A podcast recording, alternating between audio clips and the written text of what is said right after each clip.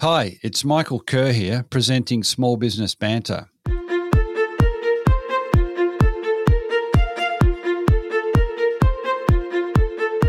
A healthy micro and small business sector means a successful economy and a more vibrant society. Small Business Banter is about helping regional business owners better prepare for current challenges, but also for the next stage of business success. I'm Michael Kerr, founder of Kerr Capital, advisors to business owners.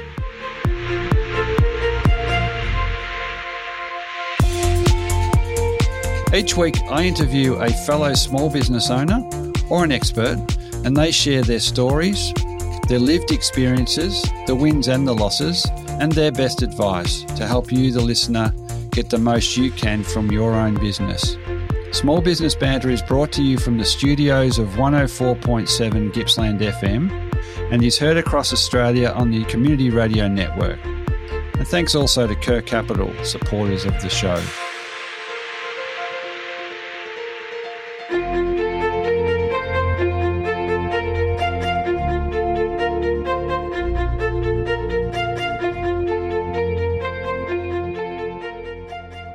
Welcome into another edition of Small Business Banter Community Radio and Podcast.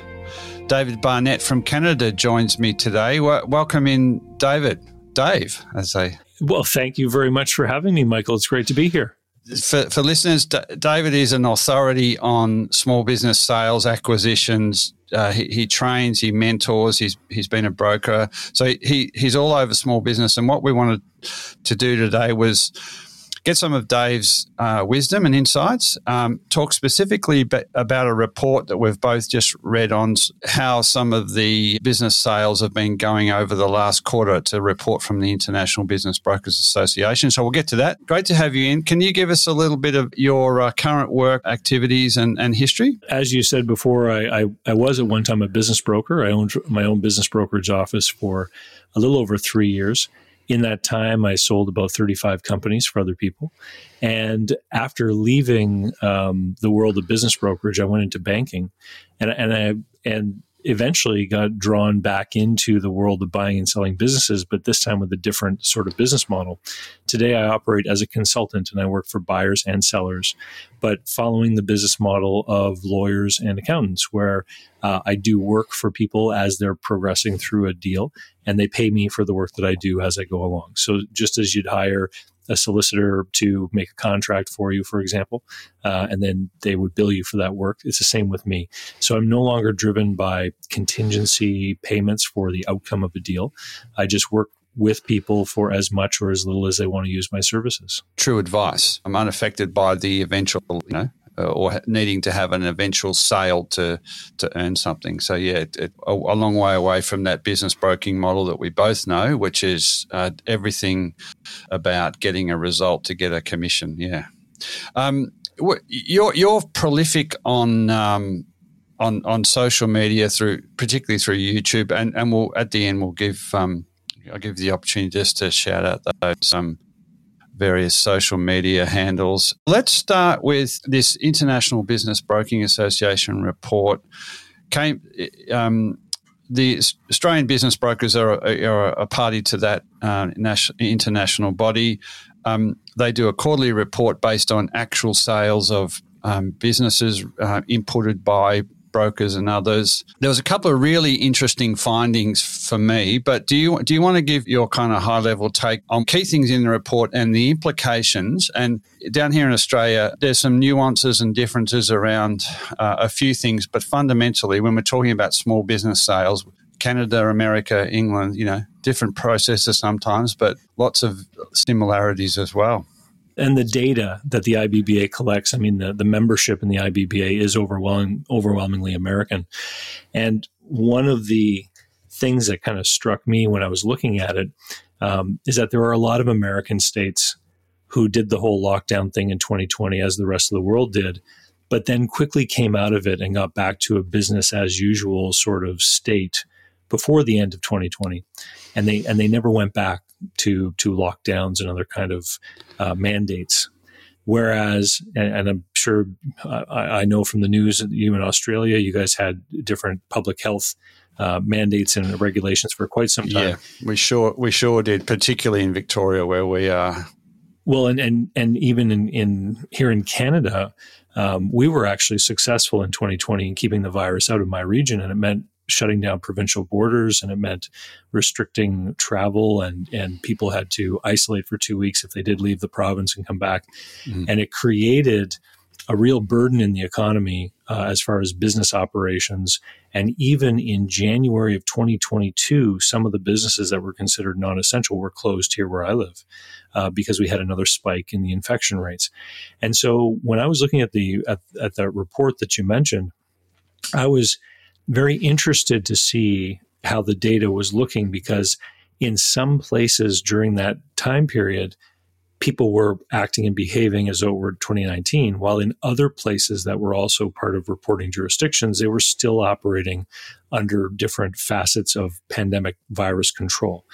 And some of the interesting things from that report were that the average transaction value in terms of dollars went up.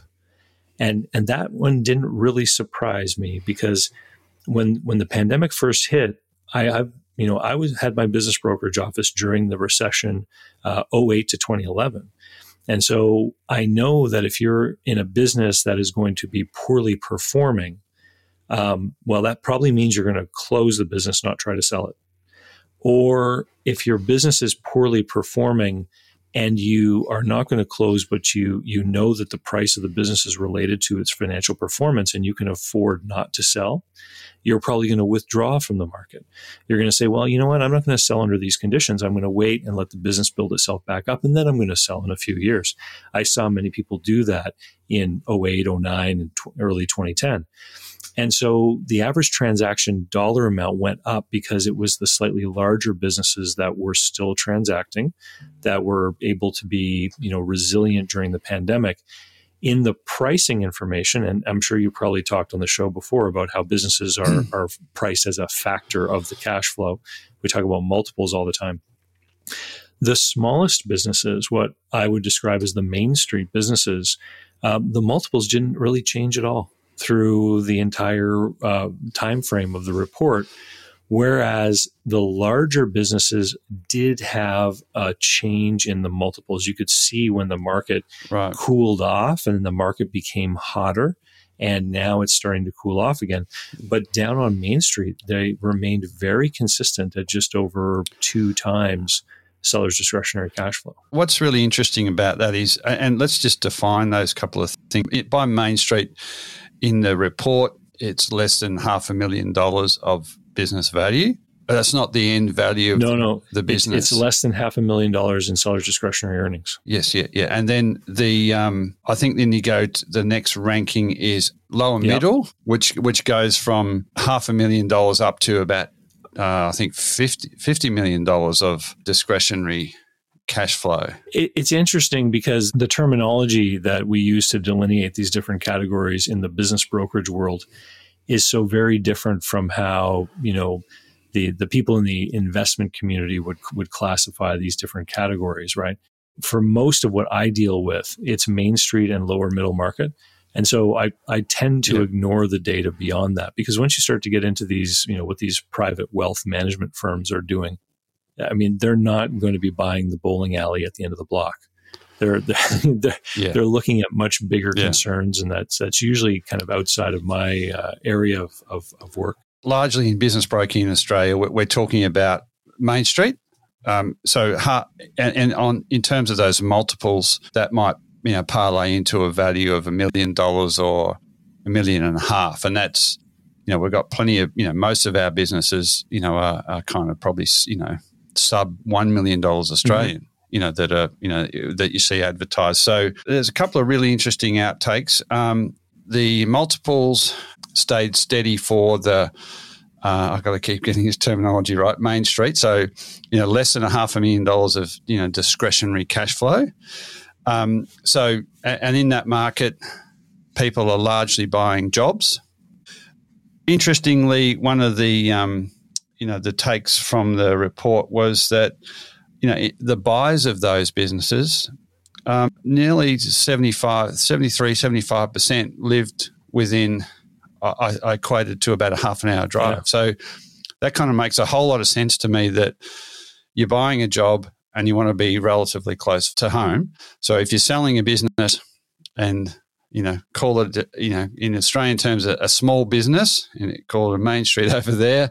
Your buyers, if you're looking around for where your buyers are going to come from, they're going to come locally. So I think that has a lot of implications for how you actually promote and sell the business. And if you go if you go online, you start you know looking for information on on selling your business. You you find all of these articles about different topics and and there's a lot of stuff written out there about how, you know, some investment banker or, or some big private equity firm is going to buy your business. But what you and I both know, we see it over and over again, is that the most common acquirer of a small business is an individual, often who wants to leave a job they don't enjoy. And they want to go and they want to take control of their time and their and and take responsibility for their for themselves and their life. And doing so through acquiring a business means getting into a business without the risks of a startup. And so it's really that individual person who is most likely going to be the buyer in most of these scenarios. And um, and often there's you know sort of a family package. You know, I I, I see a lot of buyers um, who have a high degree of involvement from their spouse in in the decision making and and they have a plan for their spouse to come and work in the business as well to be a part of the team true family businesses um, uh, control of your destiny you buy a solid business um, you, you, go through all the stresses of owning a business, but it's yours, and and and you can make it what you want, which is what you know. I know we both champion that idea that um, it you know it can for for for the right people beat beat a uh, you know a job in in large corporate. So um, yeah, so we talk about and just to clarify, um, you know, we're talking uh, multiples there of two point two to two point eight of sellers' discretionary earnings, which the term is getting. I think it's getting picked up more and more here, but um, uh, you know, there's still this sort of uh, I guess um, desire to to price businesses, um, you know, after the the salary of the owner has been taken out, calling it a true net profit. But you get you get sort of you get caught up in what's a what's a salary, and and so I think um, what's a commercial salary. So I think that that definition, you know, of sellers' discretionary earnings, what the owners can take out and, and call it whatever they want, is is is a good place uh, to to kind of start to think about the value of a business to you. Um, and then uh, the next level up was, you know, um, started to get priced and valued in terms of a more traditional multiple of EBITDA, you know, which is earnings before interest, tax, depreciation, and amortization. And, and, so, one of the things that that I felt was being exposed in that report because they they showed that as the you know in the main pandemic years that the multiples for these larger businesses was increasing and what I can tell you I was seeing through the different clients that I work with is I was seeing the effect of particularly the American government's efforts to help business through these different liquidity programs. So the big ones were the the PPP program that they had there, and then the other one was the employment ret- retention tax credit. Um, I, I forget the exact terminology, but employers could apply and get credited for all the source deductions they remove from their employee's paycheck given back to them as a credit, as a, a, gift. And so I worked yeah. with some clients who would literally buy a business that had not exercised this employee tax credit redemption thing. they would buy the shares yeah. of the company and then they would submit the paperwork for back yeah. collection of this benefit and and sometimes recover their entire down payment. And so yeah, that's the, the yeah. people who were tuned in to these programs and understood the, the the the small print and how to do this stuff were suddenly put in positions where they were at the end of a fire hose of money.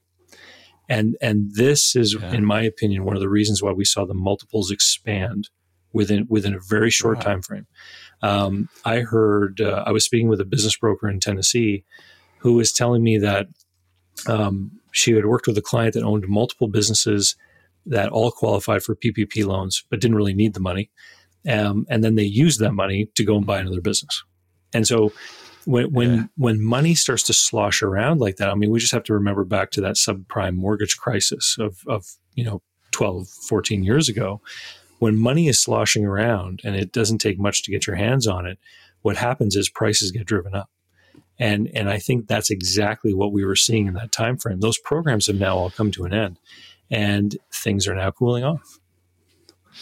Yeah, yeah. And on today's edition of Small Business Banter Community Radio and podcast, chatting with David Barnett from Canada, from a bunch of websites and um, social media channels that we'll talk about at the end. Dave, uh, out of that report, yeah, look, I agree. We we had those, um, you know, those one-off subsidies, and you know that you see flowing through business financials, and um, it was a real challenge when you, you're preparing them for sale to say, you know, is that a you know, it's a one off. Mm. Possibly, we, we had different kinds of grants. It, it was a one off, but um, so you know, normally you might say, well, that's not going to happen again. But then you'd argue, well, it, it inhibited that business from doing what it does, so it, it's kind of a, a, replacement for revenue foregone. Um, so yeah, it was a real real challenge. So, um, but yeah, so I think in terms of multiples, you know, we're seeing at the you know the um, Main Street end, they're, you're kind of staying the same. People you know, want to buy a job, they'll, you know,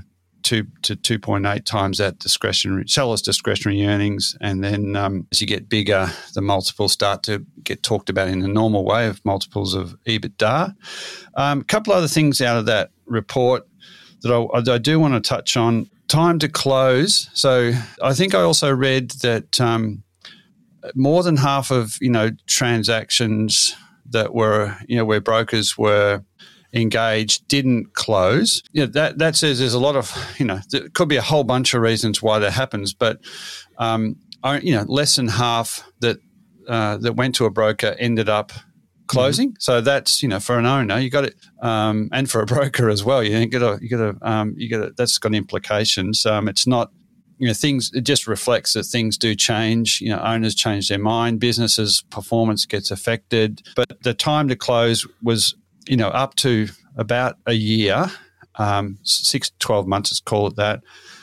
And in that, um, two to four months was the due diligence part, you know, which is might surprise a few uh, a few selling owners. Well, I think one of the reasons the time frame for closing got extended is so many deals were contingent upon performance in the latest quarter when whenever the deal was was going to happen matching perhaps 2019. Um, you know, last year there were so you, you talk about the one-off grants and subsidies that that were coming from government.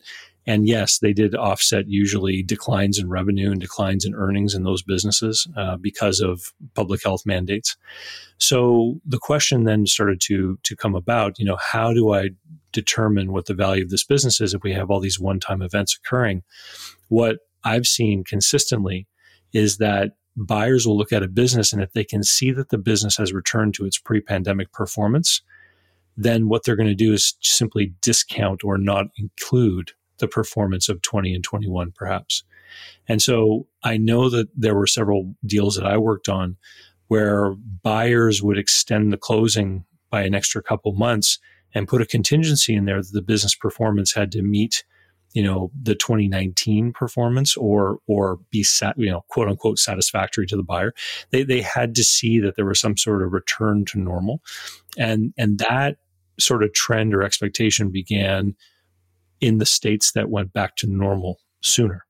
Um, in other places it's it's becoming more of a challenge especially where consumer habits may have been potentially permanently changed. Um, you know the people are not going back to the way they they've gone online yeah. Or, or, yeah yeah no that, that's true. Um, you know it, it's um, it's something that um, it takes a a lot of active management of a of a of a an engagement including managing you know the owner to and the buyer to to to kind of manage them through that process of you know saying, well, look, we acknowledge that the business had a big you know dip in performance, but we can see it that it might come back because you know they look at other you know pointers and other fundamentals, but it, it does it does highlight how important it you know just generally in a selling process it is for an owner to keep their foot on the accelerator. you know, once you decide to sell, it's never it's never over, and this highlights that perfectly, and so that you know that next month's performance compared to you know the same month last year and and, in the case of you know covid influenced business or impacted businesses maybe 2 years mm. ago how you're tracking and it just you know that that that spike in this month compared to last uh, same month last year can really kind of give the buyer a lot of confidence and and the owner you know the um the hope that they can actually get out you know at somewhere more like historical, you know, value. So, you know, keeping the foot on the accelerator while you're selling is just so crucial. It's well, it's a lot. It's not the time to check and out. the other point about that due diligence period that I think is important for every small business owner to understand is that you know a lot of the presentation that a that a, a business owner makes to a buyer is their story. You know, you you tell the story of the business and what happened in the business, etc. For the buyer, though, they're going to be taking their savings. They're going to potentially be borrowing from family and friends. They're going to maybe borrow from the bank. They're going to potentially borrow from the seller in, in the form of a vendor note. And so they're going to be putting themselves you know, fully invested in most cases into the acquisition of the business.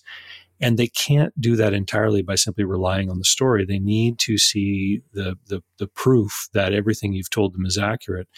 And one of the big ways I think that you can tell the, you know, the difference between a, a really qualified business broker and one who's not so is that a really qualified business broker is going to pull all that stuff like, you know, you know, in, in, the same way a dentist is going to pull on your teeth, you know, a qualified business broker is going to pull that stuff out of you before you ever meet a buyer so that you can be more prepared because the worst thing that can happen is for an excited buyer who wants to buy your business to be told to wait for 5 weeks while your accountant puts something together.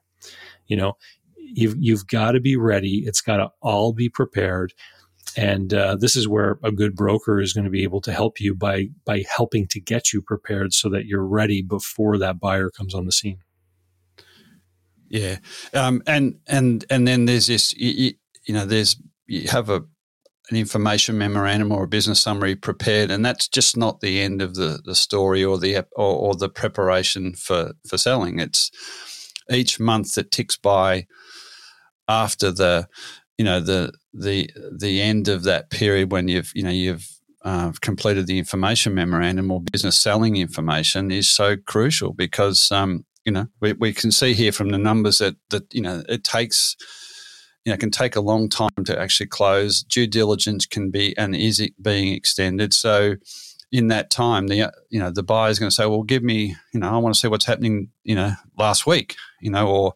last month." And as you say, the broker's got to have that ready and uh, be prepared to answer the questions. Can I tell you a forty second story about this? Sure, do. One of the yeah. first businesses yeah. I listed for sale in two thousand eight was a fried chicken franchise. And the last business I sold before I left in 2011 was that fried chicken franchise. And I sold that over the over that 3-year period. I sold that business 3 times. And the first two times I sold it, it didn't complete because of problems that ended up arriving on the part of the buyer or the financing or something a lawyer said or something an accountant said, what have you. The third time, it did complete. And so, so that just highlights the reality of these deals. Um, and and it can be very frustrating, very frustrating. There's no question. Yeah, no, look, this um, yeah, just shows you just got to you just got to keep on it. Um, Dave, look, we've already raced to, you know, to near the end of this this um, installment of our of our discussion. Um, look, what we'll do is we might we'll definitely come back and have another chat. Um, there's a few points that I'd like to pick up on the you know on that contained in that report, but I also want to give you just in this last little while an opportunity just to um, to give us uh, that list of places people can find you to hear about, you know, the, the, stuff you talk about, the work you do. There's a lot of courses. So far away. Oh, sure. Um, the main place to find everything that I do online is at davidcbarnett.com. Um, and if you are interested in learning more, you can sign up for my email list. And if you're a fan of YouTube, just look up David Barnett Small Business Deal Making, and you'll find me. I've got about 500 videos going back uh, all the way to 2014 where I answer questions about buying, selling, financing, and managing small and medium sized enterprises. And I've done a lot of interview programs there as well, where you'll see me discussing this with, with other experts in the field. And so if you want to learn about this stuff, there's tons of information there that I'm that I'm very happy to put out for you.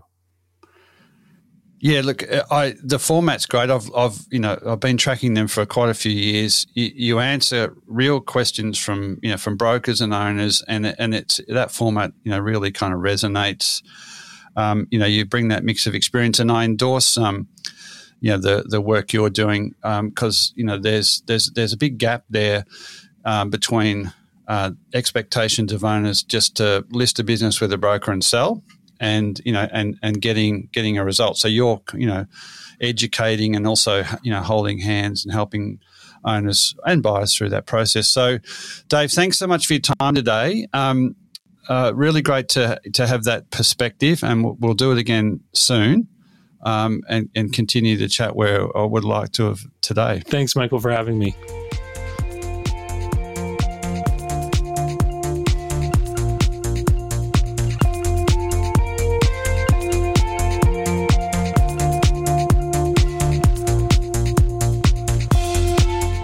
That is all for today's episode of Small Business Banter.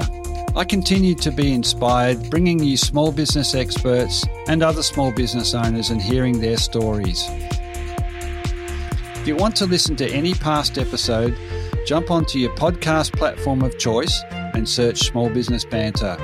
There you will find a diverse and fascinating collection of small business owners and experts openly discussing and sharing their experiences. For any of the links, resources, or information we've talked about on the show today, or to contact me, please head over to smallbusinessbanter.com or you can find us on Facebook and Instagram. And it would be great to have you tune in the same time next week for another episode of Small Business Banter.